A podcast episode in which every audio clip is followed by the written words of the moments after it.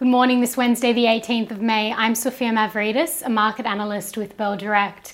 Well, the local market yesterday closed with a gain of 0.27%.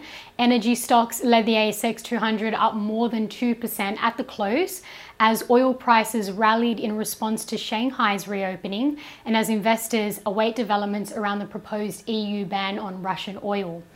Utilities and materials also closed in positive territory, as did the financials, with the major banks all higher. CBA, ANZ, Westpac, Macquarie, and NAB all in the green. As mentioned, energy stocks rallied, so the top 10 best performing stocks on the ASX 200 yesterday included energy stocks Beach Energy and Whitehaven Coal, both gaining around 6%. The best performer yesterday was Lynas Rare Earths, LYC.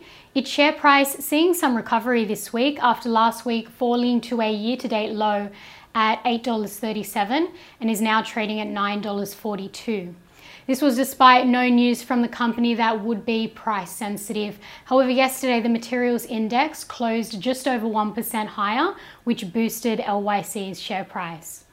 As for Brambles BXB, the logistics company was the worst performing stock on Tuesday after being the best performing stock on Monday. On Monday, BXB soared 13% after the company confirmed news that private equity company CVC Capital Partners was considering a buyout of approximately a 30% premium for the company of $20 billion. However, on Tuesday, CVC confirmed they'll not be moving forward with this proposal, which sent BXB's shares into reverse. Shareholders took their profits as BXB fell 8% yesterday. Moving on, the most traded stocks by Bell Direct clients yesterday included Whitehaven Coal, Lynas Rare Earths, Lake Resources, BHP, and Westpac. And it was a strong trading session in New York overnight as US equities were in positive territory. The Dow Jones up 1.3%, the S&P 500 up 2%, and the Nasdaq rallied 2.8%. So, following US equities, the ASX 200 is set to rise, with the SPI futures suggesting the market will lift 0.98% at the open this morning. In commodities, oil is trading flat. There are hopes that Venezuela could supply more oil to the market after the US extended a limited license for Chevron, which is an oil company that operates in Venezuela, allowing them to maintain operations. There have also been negotiations for future business, temporarily lifting a ban on such discussions.